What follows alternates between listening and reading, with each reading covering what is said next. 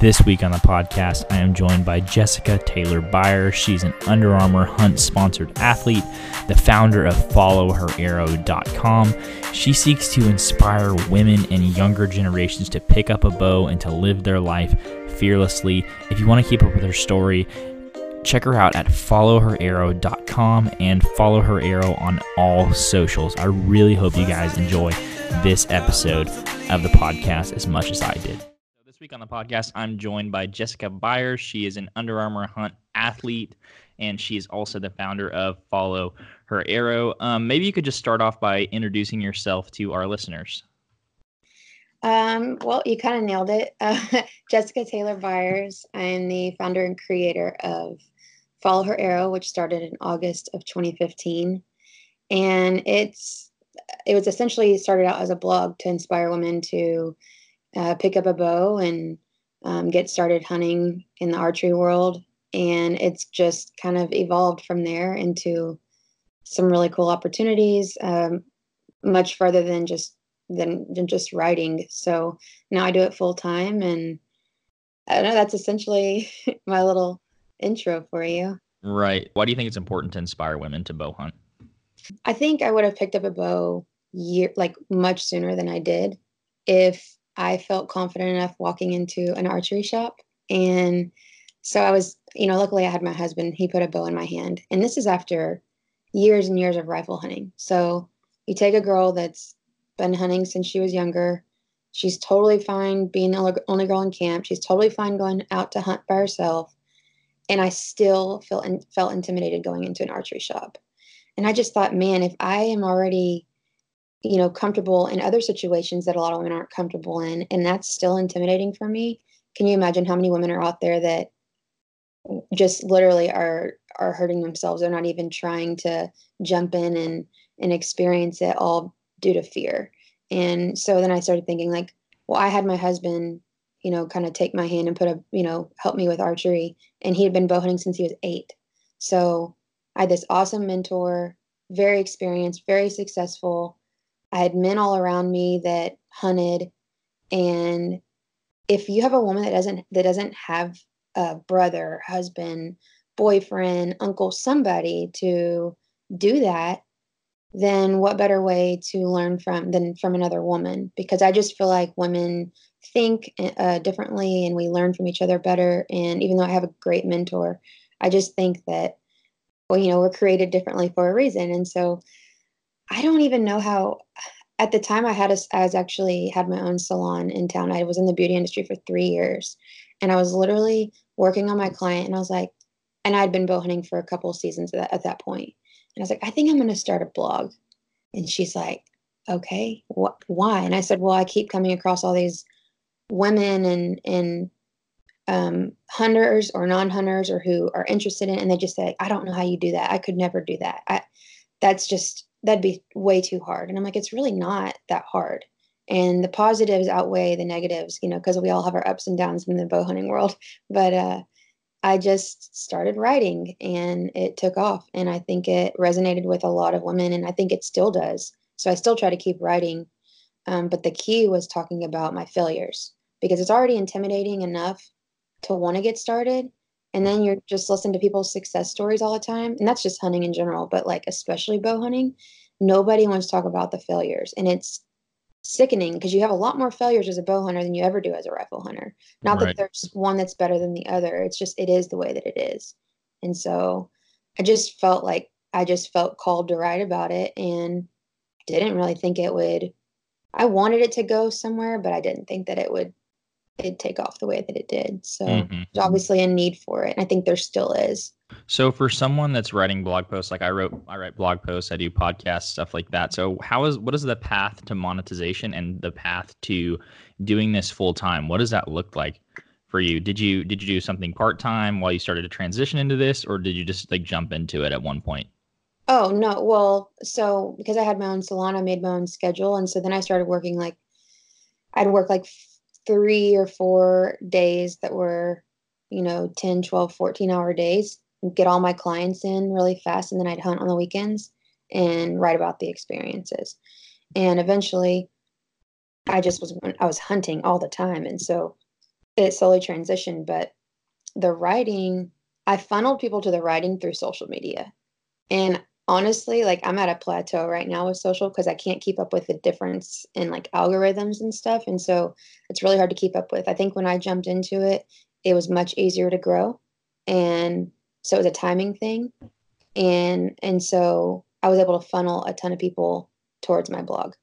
Um, mm-hmm. But you can always, I mean, you can always just people write for magazines all the time, and you can start sending stuff into magazines left and right. And I think that's probably how most people get started. I just have such a like a, a I had such a niche when I started that it was, you know, geared toward women, and so I it was when you have something so specific that's needed. I think that's what that probably helps, but I can't deny that at the time that I started growing my social media, it was much easier like Instagram's changed a lot. So mm-hmm. that's how I was able to do it. And then, of course, I tell anybody it's all about who you know. I mean, literally, it takes one person to change the speed of your growth and your opportunities and and the more hands that you shake in anything that you do is always going to benefit you and help you in more ways than you can imagine. So do you have any like um any deals with brands that you like represent? I see that you're pretty big with HHA. I've I've had them on the podcast before. So just wondering like what what does your relationship with them look like? Yeah, who did you talk to Scott? I'm assuming? Scott, yeah, Scott. He's he's a super cool dude. He's really funny. He's awesome. He's one of my favorite people. Um I actually was was possibly going to go to the Pope and Young convention this I think it's this weekend. Mm-hmm. They're going to be there. But anyway, um, my relationship with HHA. Well, I've shot HHA for years. Like the, I, so when I got my first bow, I had the uh, factory sight on it, just like whatever came with the bow package. And um, the next one that I got was HHA, and I've never, I've never left. So mm. I just believe in them. Um, they're my favorite thing is just how durable they are. They're freaking. You can put them through hell, and they're gonna perform. So, um, but I I didn't start working with them like truly working with them until like the last year and a half maybe. Like I've been shooting them way longer, and that's kind of a a, a repetitive thing that you're you're going to hear from me because I didn't just say, "Oh, I think I want to be with Under Armour or this or that," and then it happened. I mean, you have to show them consistency and dedication and loyalty, and that you truly know and believe in the brand. So, yes, I'm an ambassador for them. Um, they're one of my partners and biggest supporters. They're awesome. Scott's awesome. I can't say enough good things about him. So it's really mm-hmm. it's refreshing to like really love a product and then find out that the people behind it are just you know salt of the earth. Right. I agree. No, Scott's awesome. He actually, we were talking during the podcast, and he was like, "Yeah, man." Uh, he's like, you know, just let me know uh, what sight you want. He's like, I'll send you one and he just sent he sent me a sight and a hat and a shirt and I was like this is this is awesome like he, yeah. he I, I was watching your YouTube video the other day he sent me the uh the optimizer tetra and I was like I really like this sight and then my and then my freaking release broke so I haven't really had to got, got to shoot it that much but oh, I'm really yeah. looking forward to shooting it, it it's an awesome sight uh what release are you shooting so I'm shooting this year I'm moving I moved to the Cobra Switch I had shot True Ball um, Excel for a long time, and I'm gonna try. I'm I, am i am gonna try to go exclusively Cobra this next year. Um, between the Switch and then they have another one that's a hook style uh, wrist strap called the Moment. Awesome. Yeah. What about you? The release world is super new to me. I was actually, I had a couple break on me, um, like the same model break mm-hmm. twice, and I was like, mm, I need to switch, but it's so, they're so expensive and I feel like a lot of archery shops don't like they're great and they have so many options for everything else except for releases. So it's been kind of it's been kind of a hard transition. I'm trying to remember the one I just oh a Stan per, PerfeX or however you say it. That's mm-hmm. what I'm shooting right now. Um, I like it. I then, but it has it's so adjustable. Like so scary scary how adjustable it is I, I don't know how anything is probably more adjustable than that than that one and i that's what i kept reading and i was like oh this is cool i can fit it perfect to me mm-hmm. but the more moving parts you have that i don't know i'm starting to wonder like maybe i pulled the trigger a little too fast on getting that yeah. one it feels great like my last release that was super simple quit working in New Zealand on the top of the mountain. And I just, and I, a lot of it, I think it was like weather, you know, pertaining to the weather there because it's just insane weather all four seasons in a day. Yeah. But I'm like, man, if something so, if a, a very simple design quits working on me, I just worry about too many mov- moving parts. Exactly. We'll see. yeah. Some some ones that I really want to try. Have you heard of uh, Nock On? Yeah. Yeah, so Nock On makes some really cool releases. They make one called the Knock to It and then the Silverback, and The they're made I shot yeah, Carter. but- yeah, they're made by Carter, and so I really really want to try them. And like you said, these oh my gosh, you can't just What like buy and do what What did his run? I don't even. I I two hundred dollars, two. two hundred dollars even. Yeah, Dude. their releases are crazy expensive. It's like oh, I'll just buy it and try it out, and it's like well, they went two hundred dollars. I can't buy another one, you know. So I don't know. And they don't. And the thing is with those, they're such a specialized release, and they're so niche that you can't you can't just like go get one from the store. Like you have Yeah. to order it, and they're always out of stock. So that's that'll be one that I probably pick up, or the silverback's probably going to be. It's a back tension, so I'd like to shoot it Right. with my target bow. But um, yeah, that's probably be one that I'll pick up. I've And- heard the the transition from his back tension to his thumb is like incredible, which you don't find that very often. But Mhm. so I don't know. I I am interested, but I'm not interested in. I you know I dropped a ton. I don't remember how much that Stan release was, but I think it was every bit of 200, 250 maybe. I don't know. Stan's Mhm. more in the target world, Right. and I just kept hearing so many good things about it. I'm like, I don't know. I think there's reason to explore, you know, that side of things too. Because in the archery world, they're hidden X's. You know what I mean? Like, yes, Yeah. as a hunter, I want vitals. That's what I care about. I'm not. I don't get too wrapped up in X's, but it it it, it transfers over. You know, it's kind of like I was telling my husband a few days ago. We went to um to REI. So we went to Cabela's and we went to REI, and I'm like, we're at Cabela's, and first of all, their selection has gone down tremendously. I was I was shocked actually. We ran over to REI, and I'm like, this is where all the hippies like granola campers go. But Mhm. they've got their stuff figured out, and I see that kind of like the difference between Target and bow hunting world too. Like there's reason to you know cross over and look at what they're doing and apply it into the bow hunting world. And uh, anyway, I ended up buying it way too much too much stuff at REI because their ultralight selection is insane for like backcountry hunts. Mm Mhm. No, Anyway, that stuff that stuff matters. I, I went I went camping in Colorado a couple weeks ago, and we had a tent that was like I'm not kidding. It was like a foot long in a little bitty bag, and you could carry and it like weigh like two pounds, and it would fit two people. I was like, this is insane. And so I'm definitely gonna have to pick up some of that stuff for the backcountry stuff. What kind of backcountry hunts do you go on? Um, so I really just elk is all I've done so far. Like last, my biggest one was this past year. We did three weeks on horseback, um, and really the horses were just there to get us in, and then hopefully pack something out, which we didn't pack out. But um, yeah, three weeks back there, it was probably the greatest experience of my life. um, So- and then this this year I'll do elk again with my husband, and hopefully he asked for the entire month of September off which Oh, I didn't know. He came home. He's like, "Yeah, I asked for September off." I'm like, "Do you still have a job?" Like, I don't think you can do that, but they might grant it. They're they might let him. So, uh, depending on where we get drawn, obviously, we'll be packing in somewhere. It's just a matter of are we going to be somewhere where there's you know lots of accessible roads where we can you know pack a little bit more, or are we going to have everything on our back? And I just said, let's just plan for everything on our back. And I Mhm. haven't done that yet. I haven't done that. I've only you know I've only dealt with horses. So So what what states are you looking at?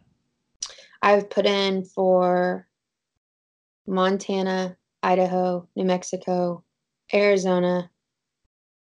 I can't remember if I did Utah. I know I did a point in Colorado, Wyoming. Think that's it. That's just for elk.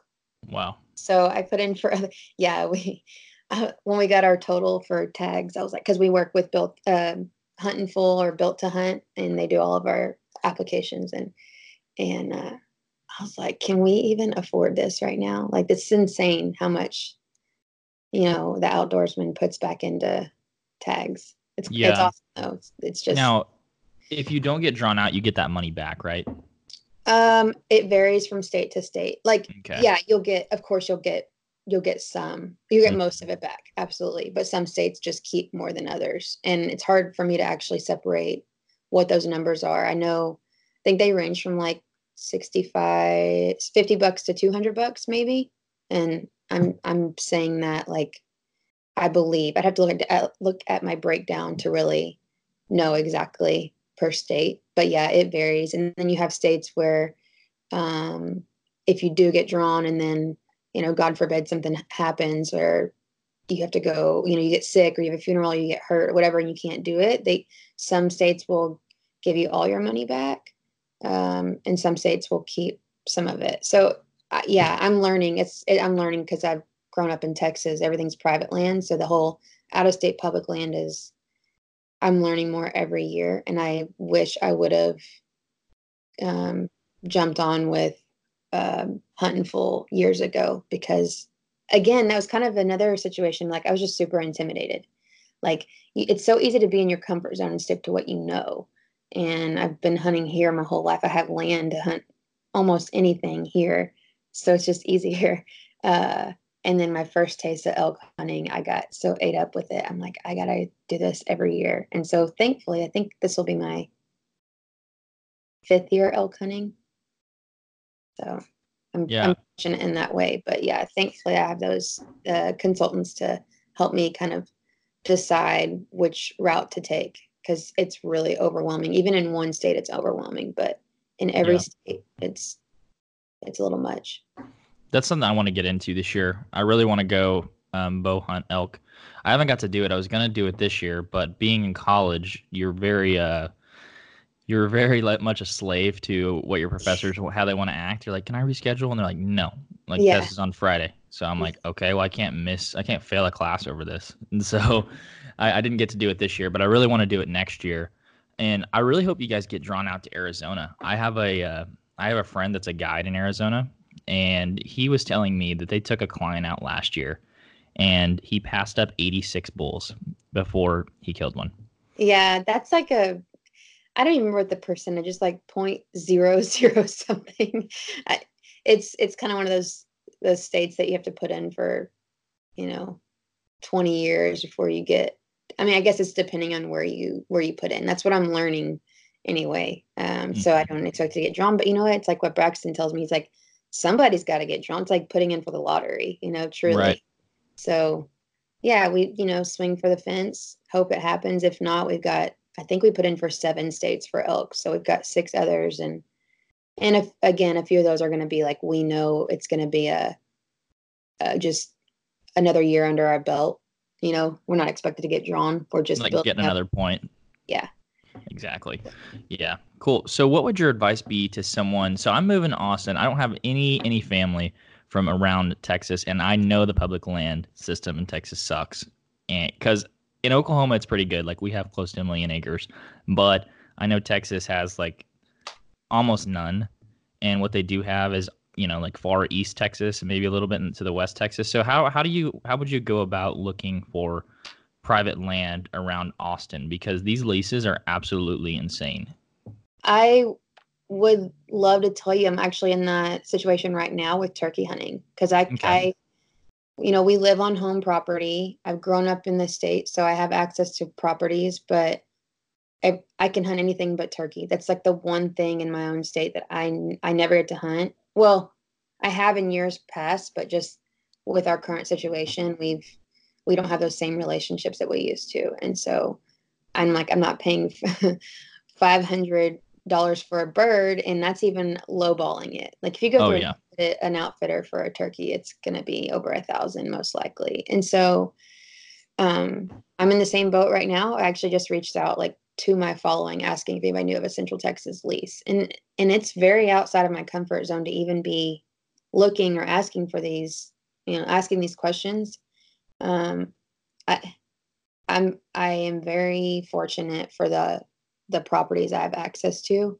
And I truly think it's just because I was raised here. And I want I want to tell you, oh, and again give all this positive feedback, but it's just an unknown area for me Yeah. um, for someone that's coming here. I I live pretty close to Fort Hood, and so I get messages from soldiers a lot of times who get excited about moving to Texas and being stationed here because they know the hunting is incredible.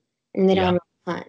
And thankfully, there's a lot of programs that you know cater to um, soldiers and veterans and stuff. And I, I you know, I, I'm grateful that I can kind of point them in that direction. But even then, it's never guaranteed. And I don't, I don't know. I don't know what to tell people. It's it's a problem, you know, and it's nothing that it's not a situation that I've been exposed to enough to be able to give you like a knowledgeable answer. But right. I I uh if I find out, I will let you know. Yeah. I don't know what's around. I'm like I'm I'm close to Austin. I don't know of any public land except for Fort Hood. So on base that you know Fort Hood does have a some public land and my husband's hunted it. And I don't know the system now, but back whenever he had hunted it, it's uh, it's managed really really well. You know, I think they ha- they say like two hunters per whatever acreage, and the key is literally getting up at like three or four the morning of and, and just calling and calling and calling for them to say, okay, yeah, you're the first caller. You get to you get to hunt today. He's like, that's the kind of system that it is, where you just you have to get there before everybody else to get to hunt on there because they manage it that strong that you know closely mm-hmm. but that's that was the old way of doing it. For for all i know now it's online or or some type of draw. I, I, don't know. I don't know how it works. Yeah no the consensus that i'm getting is you either got to really know someone that has a lot of money or you have to have really really deep pockets yourself. I mean, I see these. I'm in all these like lease locator groups on Facebook, and I'm like, you know what? I can find a lease for like three or four grand, and then uh, everyone's like, you know, ten thousand dollars a spot. I got thirteen spots. I'm like, what the heck? Like, I don't yeah. understand how these people can dish out this m- amount of money. And what I'm realizing is all these people um, from Austin uh, that are coming out, you know, an hour and a half, two hours, and they want a lease to take their kids out on. And it's like they're willing to pay, you know, fifteen or twenty grand to go hunt. I'm like, I- I'm not, you know, but yeah it's just an interesting situation texas is very unique and i went i did get to go on a hunt in the hill country and like i saw like 140 inch deer like the first time i sat down. Within the first 30 minutes i was like i really want to be out here. Like this, you know it's gorgeous. Like it's warm where but, were you? I'm get so hill um, country. Um, there's rock springs there's fredericksburg there's fredericksburg. Yes it was right by fredericksburg. Yeah cool. it was about two hours i guess that'd be west to austin. Yeah that's cool. not a yeah. lot of get to experience that um, the hill country is is a special place in this state for sure, and the wildlife thrives out there. So. Mm-hmm. Yeah. So maybe we could segue back into how did you get started hunting? Like, who took you first, and what was your first experience like? Uh, so my dad, my dad's the one who got me into hunting, just outdoors in general, from fishing to hunting, anything like that. Um, I don't like. I don't recall my first experience outdoors just being with him hunting just because I would go with him. Um, and I, I, don't remember the, the first time, but I, my first hunt, like whenever I got behind the weapon, um, I think it was like end of eighth grade, maybe. Yeah. Uh, and I actually shot a coyote for my very first animal, which is bizarre because I've never shot another one ever. Wait, I just they're super spooky. I mean, I hear people about like just kissing them in, like when they see them, they kiss them, they come and they shoot them. That doesn't happen in Texas. We got smart, we got really smart dogs. Um, so I vividly remember that experience with him just because he was so proud, and I didn't understand the level of excitement then for me to be shooting a coyote in South Texas with my dad until I got older and realized how hard it is to predator hunt. Um, but that's that's like my I mean, I recall being like, I remember being in a blind with him even when I was much younger. We were turkey hunting, and I can't believe he took me turkey hunting because those that those their eyes are insane. I just remember him being like, "Quit moving, don't blink. They can see you blink." And I'm like, "What do I do? I don't know what to do right now." Um, but yeah, he went. He took me on a lot of my very first hunts. I shot my first uh, doe that he well spike that he thought, or it was another buck that he thought was a doe. Then I shot a doe with them, and then I shot my first buck with them. I shot lots of pigs with them, and then he just kind of like let me loose, and I started hunting hogs by myself. I only ever hunted hogs or coyotes or bobcats if they came in, but um, I shot a bobcat by myself too one time. So I hunted uh, predators and hogs and stuff alone after I spent several hunts with him, and yeah, the rest is history. Finally, I got a bow in my hand about six, seven years ago, six and a half, something like that. And yeah, so my dad and my husband have been very, very fortunate. That's awesome.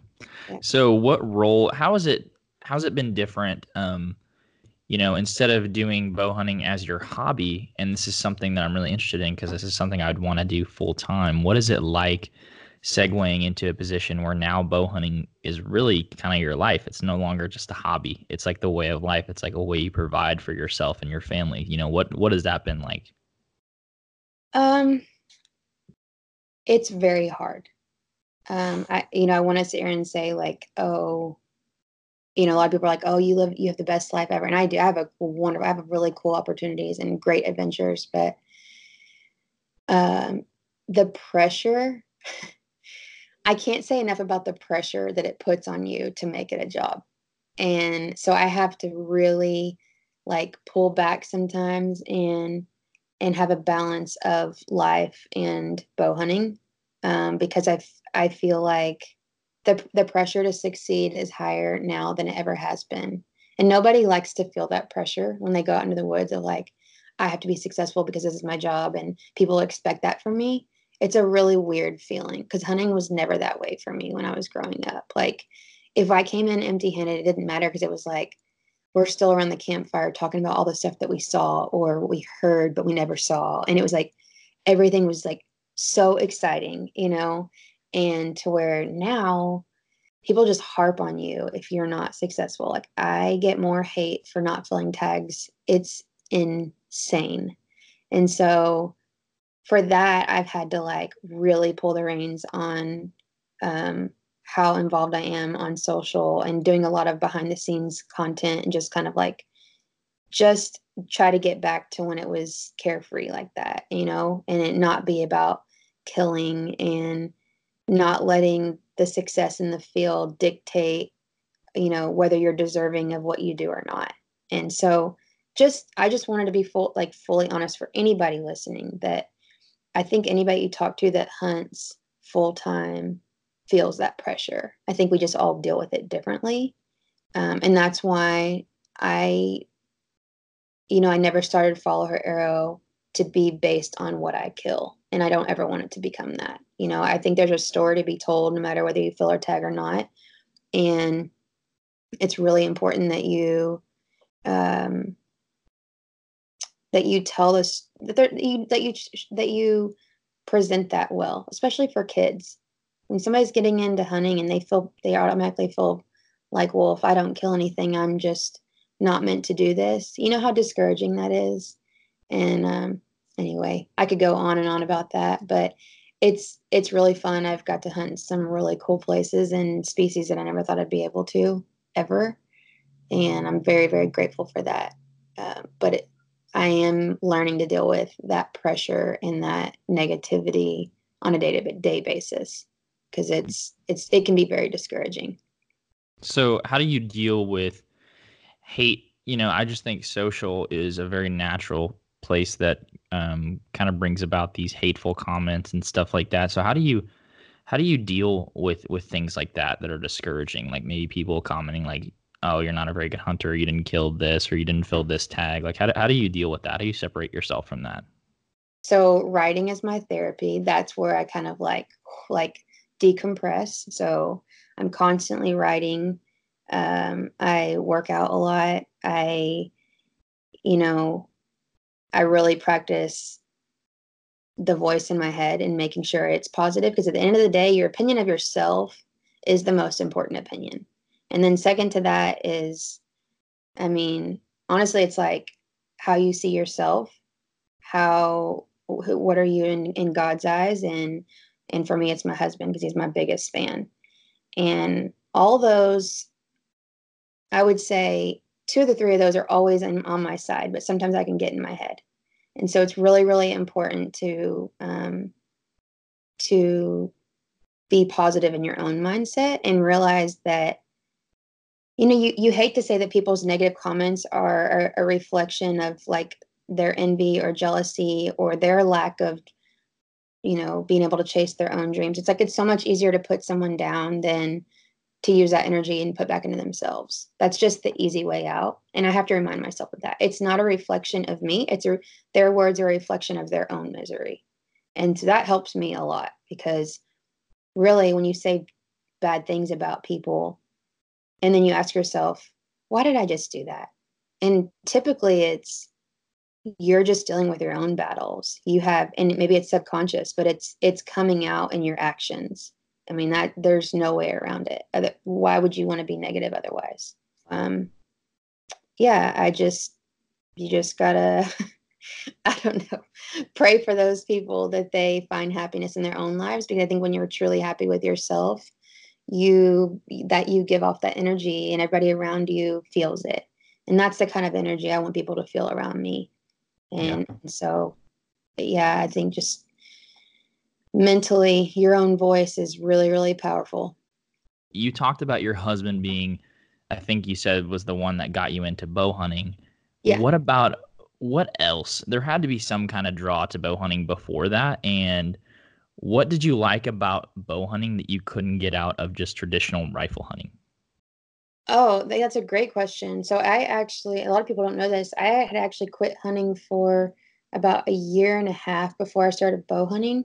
And part of that was that I was um, I was living overseas for several months and just exploring the world and and like a you know growing in different areas. And so I was away from home and away from hunting opportunities but um, a lot of it was that I was not feeling the challenge of rifle hunting in Texas anymore. Now, I mean, I, I understand there's a lot of talent behind long range shooting. And if I was climbing mountains and, you know, all that to put in, to put into my rifle hunts, I think I'd feel differently. I'm, I'm, I'm saying that with my experience of my tahr hunt, because by the time I climbed 3,200 feet in the mountains, I was like, give me that gun now. It's my last opportunity. And I, I pulled the trigger proudly on a rifle. But um, for a flatlander in Texas and having so such a huge population of every species and so many opportunities, I was just kind of I was just kind of over it. Like it wasn't challenging me in the same way anymore.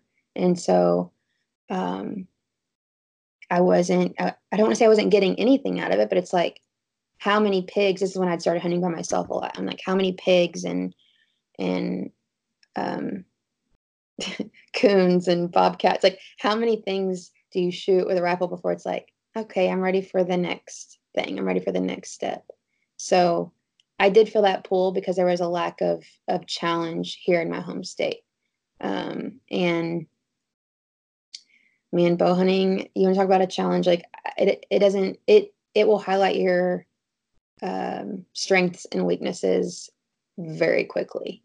So I think that's why it kind of lit a fire inside of me too, because it was like, whoa, this world, it's like a like an unknown world to me, and um, I quickly learned that it it was not. I'm gonna I'm gonna be I'm gonna fail a lot more than I'm gonna succeed. So. So for someone like me, I so for instance, there's a lot of um, segmented land where I grew up in like northeast Oklahoma, so a lot of people own small small parcels of land, and so the animals are you know they're obviously more pressured, and through that I real I realized that a rifle is always going to give me the best opportunity, you sure. know, so because they're always you know 200 yards is not asking for a whole lot. I feel like you could walk up to a deer at 200 yards most of the time, but um, for someone that is trying to segue into purely bow hunting, I, I want to purely bow hunt. I love the challenge, uh, but I always find myself, you know, during rifle season, watching everyone else around me be fruitful with a rifle, and I'm like, you know what? Am I going to limit myself and the opportunities that I'm going to have at this game, yet be mad at myself later because it wasn't as enjoyable? And I'm just wondering how what would what advice would you give to someone that's in that position? Um, I mean, well, I think that be, like going full bow hunting just kind of happens over time. It's not something that you wake up and do. And I think that that transition gets easier once you're more successful bow hunting. So I would never tell someone like put down the rifle and just bow hunt. Like I I really um I look up to the people who start bow hunting, never pick up a rifle and whatever. Like that's great. But it depends on your goals, you know? If you need meat and you don't get to hunt very often, shoot shoot what you need for to fill your freezer and then go out with a bow. And then over time it just kind of like anything you get better and better at bow hunting. And so you have to do less rifle hunting to succeed and then you know, it's like it's a transition. It's not a wake up and do it. I, I, I agree. I think you'd be miserable just being unsuccessful over and over again, you know, with and not even putting meat in your freezer. Like, I don't know, it just depends on what your goals are too. But you're yep. you're gonna get better over time because assuming you put the work into it. But if you don't get to hunt very much, I mean that I will never put down rifle hunting. Like rifle hunters are necessary for conservation, 100%. I respect them. And I still pig hunt with a rifle at night all the time at home. Um, that's for population control because they are very destructive. And I do it proudly. I do it, it's a different mindset though. I'm like, I have to kill them because they're literally destroying our crops, you know? So I'm not doing it for food. And that's that's the other thing. Living here, I'm surrounded by people with wild game, right? So if you're not surrounded by hunters and you don't have access to to meat, you know, like okay, put yourself in a position where like I really need to put I need to put meat in the freezer. Um, so and I only have this much time to get it done. To me, that's an easy. I'm gonna go out with a rifle. But if I'm for me, I continue to bow hunt even when I'm not successful because I'm like I'm I'm gonna be fine because I have a lot of hunters around me that will give me meat and I'm gonna have a lot of, a lot of opportunity because the populations are high and it's private land and it's Texas. Like, I have no problem saying that my situation here is easier than when I go out of state. I will I will never deny that. I am going to have a lot better opportunity killing out here than when I leave the state. And so I'm okay continuing to go out my bow over and over and over again because I know I'm going to have opportunity. Now, whether I capitalize on an opportunity is a different story, but uh, the opportunity is there, and that's why I left Texas. Like I think that's why I got so confident with with a bow because I've pulled back on so many animals because I live in Texas. I tr- I mean, everything's legal here too, so like we right. can get away with a lot. Mm-hmm. No, that's awesome. I feel like target practice on pigs would be really really fun. One thousand percent. I've shot pigs in my bow, and I'm just like, oh, that's so fun. I just wish like the pack would come back so I could shoot them again. And they do but, sometimes. Yeah, they're they're pretty tough though. Um, from what I'm noticing, I I've had a lot of arrows go about halfway in and just break off. And I'm like, dang, like that really sucks, and that just cost me like twelve dollars. Yep. So, but anyway, so my husband head shoots him. So if you really with his bow. Mm-hmm. Oh wow he'll just put it in the ear just like a rifle. He'll just put it in the ear and it drops him right there. And I mean, he's got he's gotten up to three uh, in one sit before. I've done a lot of doubles. I've shot a lot of doubles, but he he's a freaking savage though. He's a really good hunter. I'm not just saying that because he's my husband. He's a very good hunter. So hmm. he gets it done pretty regularly. I'm gonna have to try that the next time I go uh, pig hunting with my bow. So maybe we could talk a little bit about you being a Under Armour Hunt athlete and how that came into fruition. That's always such a funny question. I get it a lot, and I, I, man, back to what I was saying earlier. It's all about shaking hands and and showing up. And my one of my mottos in life is, if you're persistent, you'll get it. If you're consistent, you'll keep it. And I first of all, I fell in love with Under Armour years ago, like as a kid. I was a soccer player for 10 years, and I so I wore Under Armour as much as I could. Um, I loved the brand. I've always been a fan of it. And when they came out with the Hunt line, I would get pieces as I could, even if it meant only, you know, they didn't have women's clothing for a long time. So even if it meant I had to buy a men's small, or even I vividly remember buying a quarter zip men's medium when I was in high school. And I'm like, I just was just, I was obsessed with Under Armour, always have been. So, um, you know, I wore it for a long time. And I think that that's what people forget too is those bigger brands don't need you. You, or I should say, you need them more than they need you. And they're, you have to show loyalty to a brand and show that you truly believe in it, regardless of the relationship. And I did for years. and I just continue to market them over and over again. I I always said when I started Follow Her Arrow and I started partnering with people, I had other opportunities at, with camo companies, and I just said no. I want to wait. I want to wait for Under Armour. I want to wait for Hoyt. I want to wait for those companies that I believe in. HHA is another one, and it's st- sticking to what you truly believe in, even even when other people have opportunities in front of you. And so I think you have to, when those bigger brands, you have to live and breathe that brand. And it just be such a natural thing for you to to walk up and say, I love what you represent. I love I love this and be, be knowledgeable about the product. And so I was that weird girl that started going to conventions and like hanging out at the Under Armour booth. And it's so weird to look back and think about it and kind of embarrassing because I don't even do that now, um, even as an athlete. Like, you know, I'll have my meeting and then I go and wonder about, but I would shake as many hands as possible hanging around that booth. And I started showing up to the events, like, you know, Cam's 5K races. I was at his very first 5K race at SHOT Show. And I've gone, I want to say I've gone every year since, but show, showing up being make sure your face is constantly constantly there and that you're representing the lifestyle that that, that brand represents and marketing them and being knowledgeable about their their product and um, i just got was really fortunate that i shook the right hand and I, that is truly that is truly i i think why why i'm now with them um, because i got in touch with i had heard through the grapevine the person I needed to talk to, and I stopped until I found that person and got in front of them. And I think when you're passionate about something, it just it will just flow out of you. It's not something that you don't have to preach anything. You don't have to have an elevator pitch. It's just this is what I am. This is who I am. This is what I believe in. This is what I want. And if you are talking to the right person, it will snowball into something else.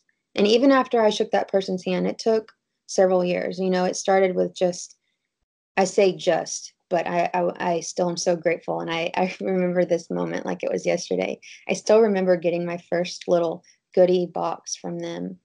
And I thought it was like a kid on Chris, at Christmas morning. I flipped out and I was like, Braxton, I just got a package from Under Armour. Like, and I never want to lose that excitement. And I don't. I still love them just as much as I did years and years ago. But it's got to be consistent. Don't try to form to to something because you see the opportunity. Just stay truthful to what what you desire. And I don't know, like it it sounds so simple, but it, it really is. A lot of people will be like, oh, like they'll try and then it doesn't work, so they move on, they jump ship, and it just wasn't ever about that for me. Right. No, that makes sense. I think that's a, I think that's great. So, could we segue into? I think this is a really interesting topic right now, especially with um, the power of everyone to have an opinion on social media. So, um, how would you explain to someone that doesn't hunt that people that hunt care more about animals that people than don't more about animals than people who don't? So, how does how do hunters care about animal conservation? How does that make sense? How do you rationalize that to yourself? Well, I so I try I I don't ever try to preach that we care more um, because even though I do feel that way, yeah, I, I don't preach that because in that statement you're already separating. You know, you're you're you're, you're creating two sides, right? Um, mm-hmm. And the goal is to bridge that gap, in my opinion. Um, and I actually have non-hunters in my family. Um, my mama would never shoot an animal ever ever but she's a meat eater and and then i have a sister who was vegan for a long time and then she was vegetarian now she's kind of pescatarian i don't i don't really know what she what she's is right now but um, even as a vegan she understood and so i'm very very fortunate with each of them because for uh, my my mom she's like I don't like to see dead animals, but here I am eating meat. And how could I judge you for going out and getting your own meat? It's no different. Like she just gets it, right? And then my sister, the common denom- denominator between us is um, an alternative to factory farming. And so I think when you, I think when you try to find common denominators with people, you're going to end up instead of trying to separate, you know, like if you say, well, I care more than, than, than you do, it, it doesn't get anywhere. Um, I think a great example also is the like going to a local banquet. Like if you could ever drag a non-hunter to a local banquet and see the thousands of dollars being raised and any organization, it is incredible what they're accomplishing at these events. And um, why do you do that? You do that because you you have a love for the animals, and that money's going back into them. And so, I think there's just a lot of different ways that you can accomplish that. Um, but yeah, I, think I think hunters hurt themselves a lot by by by drawing that line. Honestly, I do. I think it it could bring more people into our lifestyle if we talked about what we have in common and not the differences. I think that's a really wise stance because there is this there is this sense of proudness. Um, for me, at least, it's like you know, yeah, I, I went and got this for myself, and I it's not disrespectful for them asking questions, but in a, in a way, it's like my pride gets in the way sometimes of like, yeah, I, I got that myself, and I care more about them than you do, you know, because yeah. it's like you what you um and I eat hamburgers too from from Walmart and stuff, so I have no room to talk. But it's like someone is doing the killing, whether it's me, whether it's some guy with a rod in a you know at a cattle farm, whatever, somebody is, and just like there's a sense of int- intimacy and, and proudness when you go and do that yourself. Oh, absolutely. And listen, in my head, don't think that in my head I'm not saying other things. I'm just saying as I voice it, I have to really filter. Because in my head, I'm thinking, if this world came crashing down and we're the, the like the last few people, you're gonna die first because mm-hmm.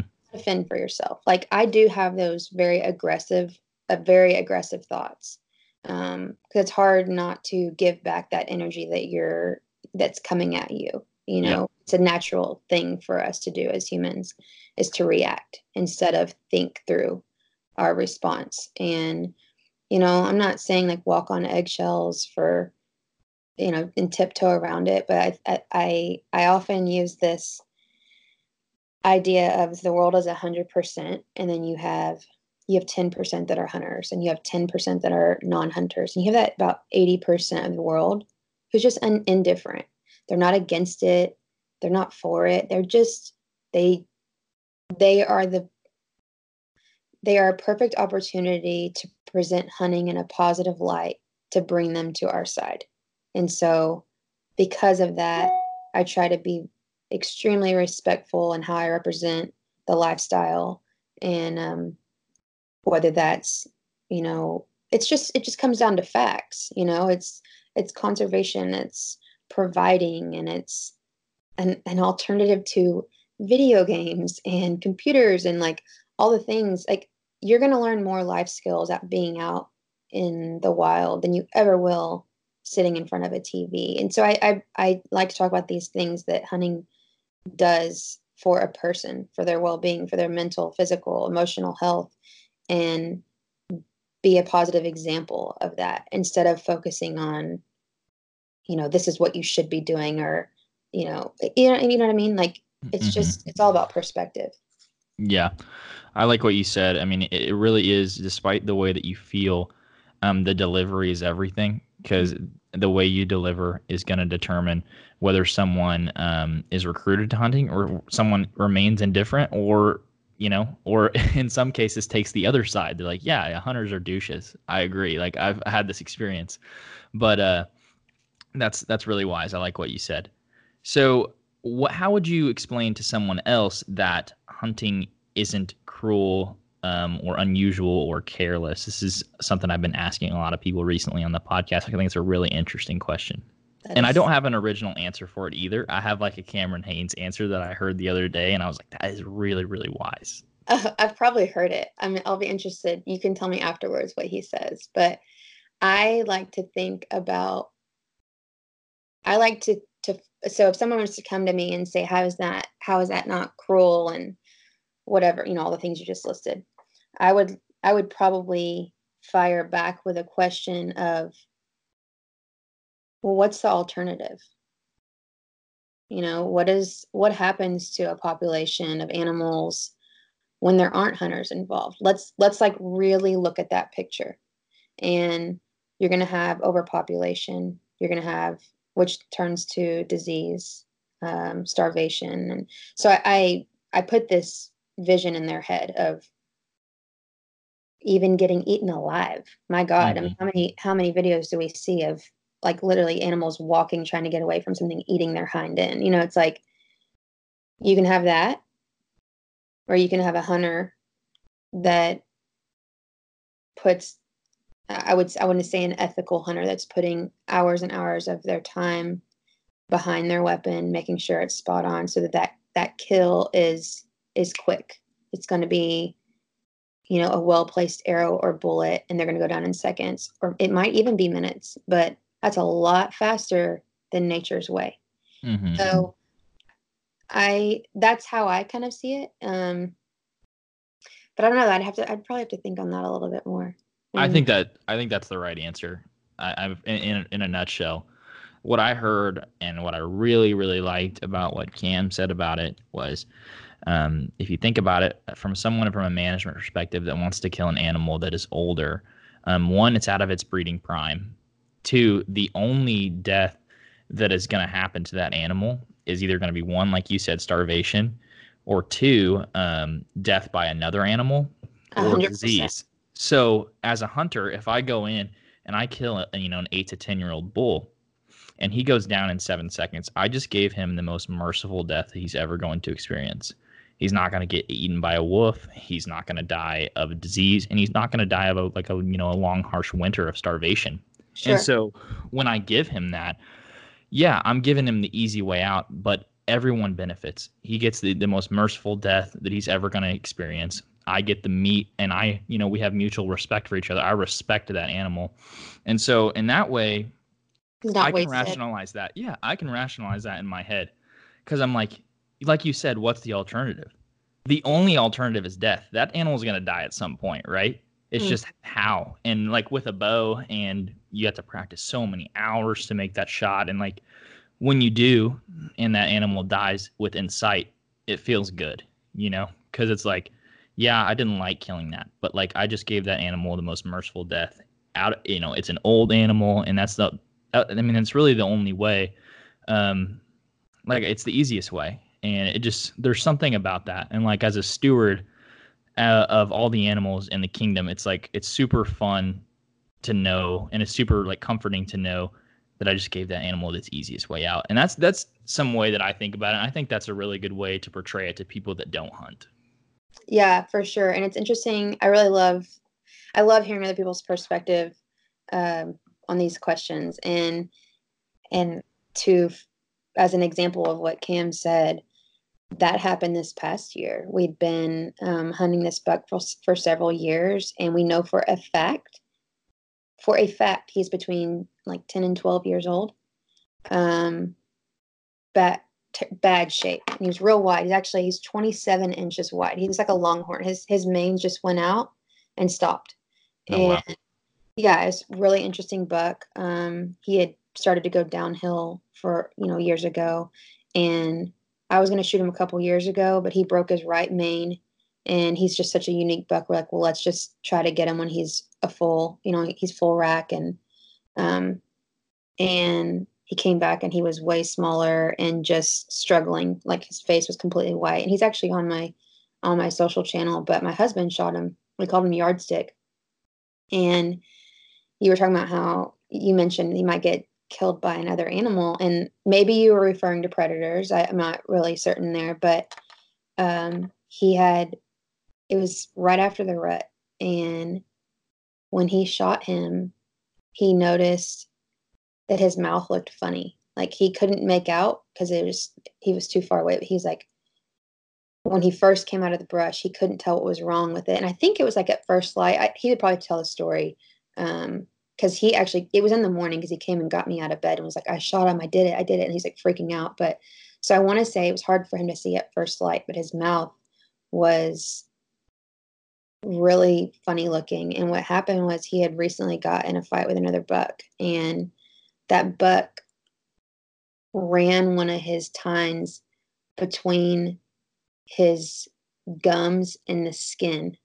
So his skin was literally dangling down like I don't know how to how to say this for people listening because they're not going to be seeing me on camera, but like it had it was every bit of four, maybe five inches of skin all the way back and ripped it back, and he it was just dangling there, and he'd already started to fill with pus and would have gotten infected. I'm sure he he was having a hard time eating. Like, what a horrible way to mm-hmm. go out. You can't even eat because it's you're it's disconnected. It would have never healed and um, because of his rack, like he had no protection whatsoever. His eye guards, everything was his tines were like short and stubby. He had he didn't have a chance. He didn't have prayer. Mm-hmm. But so that's you know our recent experience just this last hunting season of something you know very similar to what Cam said because he needed to go years ago. He needed to go. He was getting whooped by bucks every year, but um, he was just kind of one of those ghost bucks that rarely came about. We'd get a few couple pictures a season of them. That's it. So wow, that's so funny because I killed a buck this year that literally had that same that same deal. Like he he had his right side had his G two was completely snapped in half. The left side, his G three was broken half. He had like eye guards that were weirdly offset, so like they were just at weird different angles. And when I shot him, like I was like, man, he was standing next to like a two year old buck, and I was like, he's like two times the size of that deer. And I was like, but he does not have a very big rack. So I shot him. And when I got up to him, his face looked like a bowling ball because he got stabbed right under the chin. And uh. when I grabbed him, I like kind of squeezed his face together and it shot out from his chin, just like pus everywhere. And like his eyes were all pussy and stuff. And I was just like, ugh. Like it's it's cruel out there. Like nature is super cruel. And I think it's just very wise to um, navigate those conversations about you know merciful hunting and how an ethical hunter really wants to take things like that out of their misery. Yeah, and I think that if those same people spend enough time out in the wild and watch with their own eyes, like my my friend texted me a couple days ago and she said that they were out turkey hunting and they saw a big gobbler being chased by a coyote. A few minutes later, that coyote's running back, bird in bird in its mouth. You know, it's oh, like wow. if you're out in nature to experience and witness it for yourself, you gain knowledge, right? Like that's how we that's how we obtain the best knowledge is by our personal experience. And I think that a lot of people speak outside of experience. And I can say that even for myself. Um, you know, a, a perfect example is several couple maybe two or three years ago. Um, I went on a waterfowl hunt here in Texas and they would run dogs on hogs. And I have always had, it's always been a touchy subject for me to talk about using dogs for um, for hunting. And and not not for quail or like not for um, bird dogs but um, like for treeing animals and stuff. Like i couldn't wrap my mind around it. A lot of it was from um, i guess just lack of knowledge it wasn't how i was raised to hunt and i know it's really common in texas but I'd heard of awful stories of like their catch dogs getting killed or their, even their bay dogs getting killed and and I had to be careful about I never spoke very openly about it because I'm like who am I to talk about these things when I haven't experienced it. So when I was on that hunt, they were like, "Oh, let's go let's go run some dogs." And we we literally I think we killed 3 pigs in like less than 2 hours. It it was one of the most efficient ways to hunt hogs that I've that I've ever experienced, and I've hunted a lot of hogs, a lot. Um, and I think until you're truly in that position, you should tread lightly. And I, I can say that as a hunter who even had an opinion about someone's method or choice of how they do things.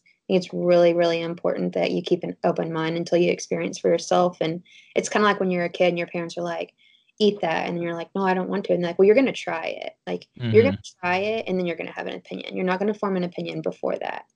And i think it's something that we can apply to all areas of our life. I think that's really wise I, I, I had my first experience a couple of summers ago running dogs on hogs, and it's very different and it's interesting. So um, you literally, yeah, you just let the dogs like we were just sitting there like on the four wheeler. I was like, "What are we doing?" He's like, "Just waiting." And I'm like, for what? He's like, So they're gonna start barking. And I was Yeah. like, okay. And then what? He's like, then we drive up and we shoot it. I was like, okay. And it's super efficient. Like we killed like a 250 pound sow. I was like, that was pretty easy. And he's like, yeah, it's really fun. And this guy that I went in particular, um, he sometimes like when the dogs are on him, will walk up and like grab their back leg and like stab him with a knife. And like he likes to get that kind of thrill, which is like you know kind of weird to me. But I mean, it's he said I've killed thousands of hogs, so he's like I try to make like more challenging. that's how that's how we hunted them. We we use knives, so I don't Yeah. like huge blades. Mhm. Um, I only did it once, and again, when you think about like how hunting is represented across social media, I never I never showed any footage of it, any pictures Yeah. of. Um, I showed the outcome of like me with the dogs and all the pigs that we had got that night, but um, I think it's really really neat to watch a dog do what it was made to do. Like it's I don't know. It was a different experience for me because even like bird hunting, I've never been a waterfowl hunter. I've never like never done any like upland game hunting until I got older and had again opportunities that just surfaced and I was like, sure, I'll go. Why not? Um, but it was a very untouched area for me. And so Mhm. yeah, I think I think it was uh, it's definitely the most efficient way. Although I haven't been helicopter hog hunting yet, so um, that's that definitely might- a bucket list one. yeah. I mean, we had an opportunity a couple years ago, and it just didn't work out, and I never followed up with them. And um, anyway, people do it out here all the time. Like they were flying our property the other day because the hogs are really big, bad on our property right now. We can't keep up with them, so Hmm. the local outfitter will come and take clients. That's awesome. Yeah. So what's what's next for Follow Her Arrow? What are you what are you excited about um, in the near future? Hmm. Well, in the in the near future, so first of all, it's about to be like my little um what would you call it tour of 3D shoots. so I'm going to several of the total archery challenges. I'm doing a a local course uh, about a couple hours away, which will be heavily youth involved. Um, and then there's one more I might be going to. So that's always exciting because that gets my confidence really, really uh, high for the upcoming fall season. And then in between those, I go and teach archery at kids camps or women's camps. And that's such a cool like hands-on way to connect with people and put you know archery and bow hunting in a positive light and impact you know individuals in person versus through a screen. Like at the end of the day there's only so much you can do through a screen. So it's really cool to attend those events and make connections and i just love people. So connecting with with people um, especially like-minded but even not like even hearing like other people's opinions who maybe don't hunt and how they view it and um, it's, it's really it's really cool. So those are enjoyable. Um, before that it looks like i'll be going back to black bear camp up in alberta with uh, a good friend of ours and he's an outfitter up there three rivers adventures. His name's corey. And there's this really cool opportunity where he has these return clients that come every year and um, these men and they usually bring their sons. Well this year two two different guys uh, they're not related. They're bringing their tw- like 12 and 13 year old daughters to camp and it's their first hunt. And one of them asked corey if i could fly in and be like a mentor for her and i'm like that is probably going to be one of the coolest opportunities i've ever had in my hunting career. Just to have a to impact another new female hunter who probably has a thousand questions and concerns and you know if i can just be there and be hands on and like i would have killed to have that. When i even though i had a great hunting upbringing i just it would be, it would have been so cool to have you know girl a bunch of girls in camp or especially someone who has done you know a little been a little bit everywhere and i don't know i'm excited to connect with both of them and and um, hopefully make an impression and I don't know. It's That'll be awesome. Yeah. It's going to be a super cool opportunity. I, I think there's not enough women mentors for girls that want to do archery, which is kind of like your holistic message. So it works. It works really well for you. Yeah. I I would love to turn it into a film. Um, it's just kind of last minute because that would be end of May. So I don't know. We'll see. I'm trying to work some work something out and hopefully get get someone to document it because um, I think mm-hmm. it'd be a really powerful message. But yeah, that would be cool. I might be hitting you up about the outfitting thing for the bears. I really want to kill a bear. Uh, yeah, he's incredible. Um, go look him up on Instagram. Oh, he's not super active on Instagram because he's kind of like, like behind the scenes, knows everybody and just has a great clientele. But um, no, he's got. I've I killed two huge bears with him two years ago, and like massive bears. So he's definitely got him. He runs a really cool camp. It's a wall tent camp, and he, you know, has wonderful meals, and it's just a really like a the atmosphere is really cool. That's great. So, where can we keep up with you um, on social? For anyone that's listening that wants to follow you and follow your story, where's the best place to do that? Uh, well, the best thing to do is just uh, go to my website, which is followherarrow.com. And then from there, you'll be linked to literally everything from Instagram to Facebook to Twitter to YouTube. Uh, my blogs are there, a little bit of everything. Um, but otherwise, if you just directly search me, it's Follow Her Arrow on every platform. Awesome. Well, Jessica, I really enjoyed this conversation. We're going to have to do it again sometime. Um, but apart from that, that's all I had, and I really appreciate your time. Thank you. I had fun. It's nice to meet you, and I'll definitely jump back on anytime. Cool. Awesome. I appreciate it. I'll talk to you later. If you guys enjoyed this episode of the podcast, make sure to check us out at thehuntersadvantage.net. That is our web domain. That's where we post all of our blog content. That's where we post our recent podcast episodes, as well as follow us on Instagram at the at Hunters Advantage underscore podcast or on Facebook at, at the Hunter's Advantage. I appreciate you guys' support so much. Make sure to leave us a comment, send us a message. We'd love to chat with you guys. You can also follow my personal journey at Christian Babcock. That's at Christian B A B C O C K on Instagram and Facebook if you want to keep up with me and my hunting adventures as well. And I'll see you in the next episode.